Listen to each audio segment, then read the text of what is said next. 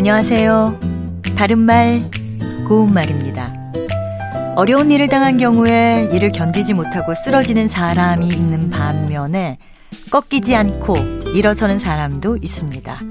후자와 같이 어떠한 곤란을 당해도 기력을 잃거나 낙담하지 않는 사람을 비유적으로 이를 때 불사신이라고 합니다. 불사신에서 불사는 아니불자에 죽을 사자를 씁니다. 앞서 말씀드린 뜻 외에도 아무리 때려도 다치지 아니하고 피도 나지 아니하는 특이하게 강한 몸을 비유적으로 이르기도 합니다. 만화의 주인공은 불사시는 경우가 대부분이죠. 이 불사신과 유사한 표현으로 불사조가 있습니다. 불사조는 영원히 죽지 않는다는 전설의 새와 같이 어떠한 어려움이나 고난에 빠져도 굴하지 않고 이겨내는 사람을 비유적으로 이릅니다.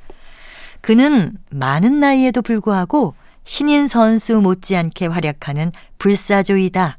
이런 표현도 쓸 수 있습니다. 참고로 불사라는 표현이 들어가는 것 가운데 불사하다가 있습니다. 전쟁을 불사하다 또는 죽음을 불사하고 불구덩이에 뛰어들다 같은 표현인데요.